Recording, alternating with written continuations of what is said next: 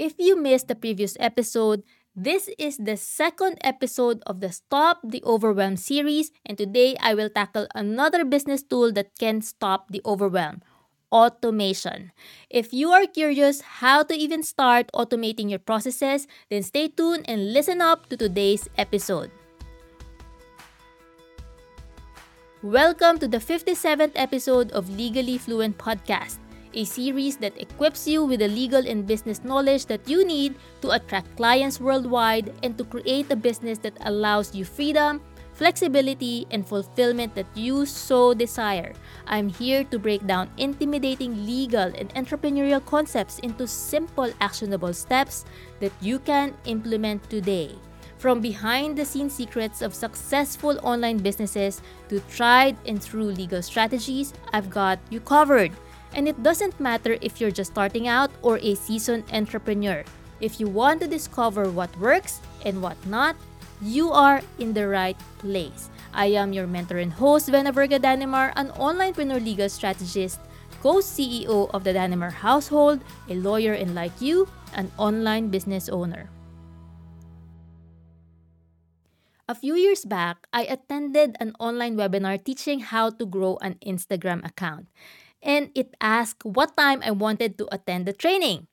I chose the earliest one, which was 10 minutes away. So I rushed to our powder room, put on some makeup, and brushed my hair. Because, of course, I wanted to open my camera. I wanted to make sure I looked presentable, even if the webinar was scheduled at 10 in the evening.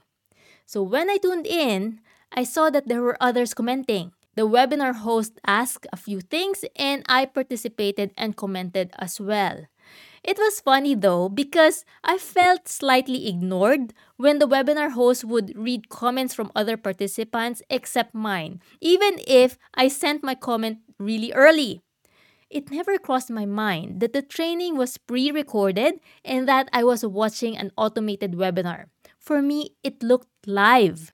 Turned out, while I was actively participating in the webinar, the webinar host was busy partying on the other side of the planet because, well, as I've already said, it was in fact just an automated webinar. I felt so naive. It didn't cross my mind that an automated webinar was actually possible.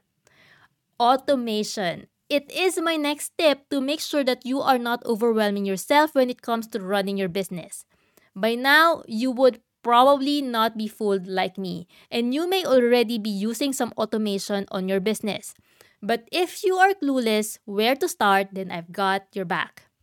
First things first is grab a cup of your favorite beverage, sit down, and take a good look at your daily business tasks. What's eating up your time? Are there things that you find yourself doing over and over again? Those are the golden nuggets for automation think of things like confirmations, appointment scheduling, or even sending out those friendly follow up emails. Your social media inbox, that can be automated. Your Instagram DMs, that can be automated as well. Onboarding sequence, when someone buys something from you, that too. Social media posting, customer support chatbot, all of these things, these can be automated. These are just so many ways you can introduce automation in your business. Once you've got your list of repetitive villains, it's time to unleash the robots. Well, not exactly robots, but you'll need some tools to help you out. There are cool platforms like Calendly, Acuity for scheduling. For email marketing, there's MailChimp, there's ConvertKit, for my webinar, I use Easy Webinar, which allows my viewers to choose the time which is most convenient to them. For IGDM automation, I use ManyChat.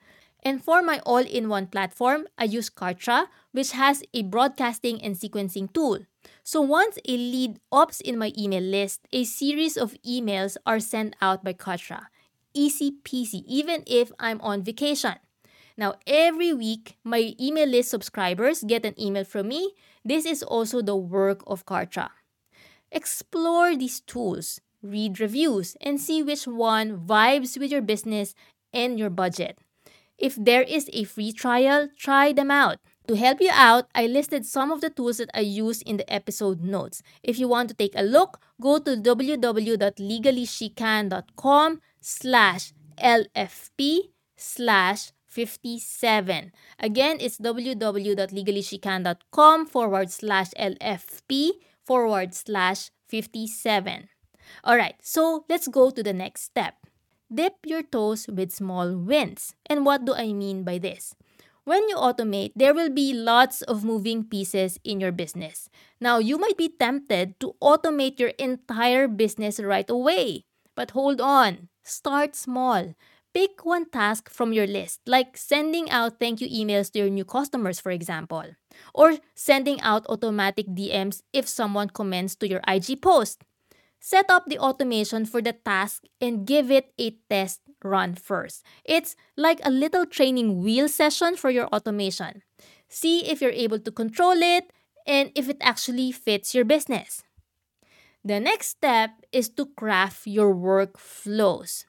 Alright, now we're getting into the fun part creating workflows.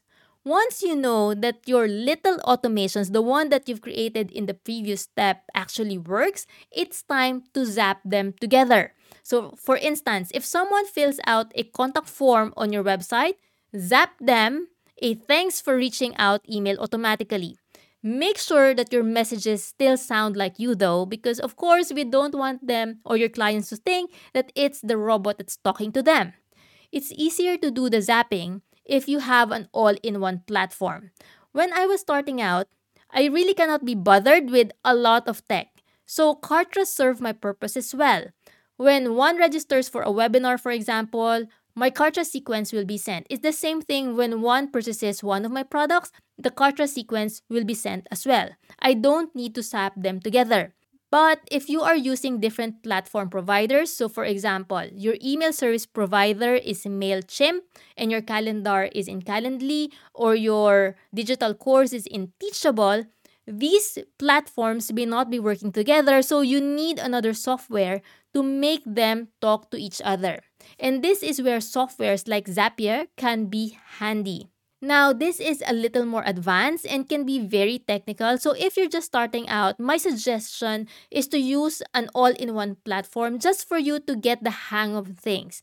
And when you are ready and when you are more comfortable, start using other platforms, test them out, and do the zapping when you are ready. Now, let's go to the next step. You need to keep an eye on the data. So, you've got your automation wizards working behind the scenes, but you're not off the hook yet. You need to keep an eye on the data. Are your workflows working smoothly? Are your customers happy with the automated touches? You have to look at it, tweak things if needed. Think of yourself as an automation director, making sure that everything's going according to your script. And lastly, stay human, my friend. Now, here's the secret sauce. Even though you're automating like a champ, never lose that human touch. Some situations still call for a personal charm, like handling unique customer inquiries or crafting those heartfelt thank you messages. Automation is only your sidekick, it is not the star of the show. For my business, I still don't automate welcome messages to my followers in social media. The reason being is that I want to talk to them first. I want to get to know them. I want to take my time to look at their profile and see what they do. And from there, I can craft a welcome message. It is also one way for me to screen my followers so that I know if they are within my niche. So there you have it, my six steps to automation that will surely help you with the overwhelm. Again, start small and level up gradually. If tech is your Waterloo, go slow. Automation should help you and not be the source of your stress. But wait a minute, your automations will be useless if you do not know a thing about privacy rules and website legal compliance. Because yes, these softwares and apps that you're going to use, they will collect information from your leads and your clients through you. So you need to report this fact on your privacy policy. If you haven't attended my training, it's time to head on to www.legallyfluentacademy.com, register to the website Legal Compliance with Ease, and learn the three steps that you need to accomplish to secure protection and success. The training will not be up for so long, so take advantage. It is free. If you learned something from this episode, don't forget to subscribe so you will be the first one to know once we release a new episode every week. My goal in creating this podcast is to provide you with the necessary legal and entrepreneurial guidance so you can confidently run and scale your coaching, expert, or online business that works for you. Remember, it's not enough that you set up a business. You need to be able to run it with peace of mind and security because you don't need a business that only gives you stress and anxiety. So, if you're ready to leave anxiety and insecurity and fear behind and take your business to new heights, be sure to follow Legally Fluent Podcast and our social media account, Legally She Can. Together, we'll navigate the legal landscape and set you up for long term success.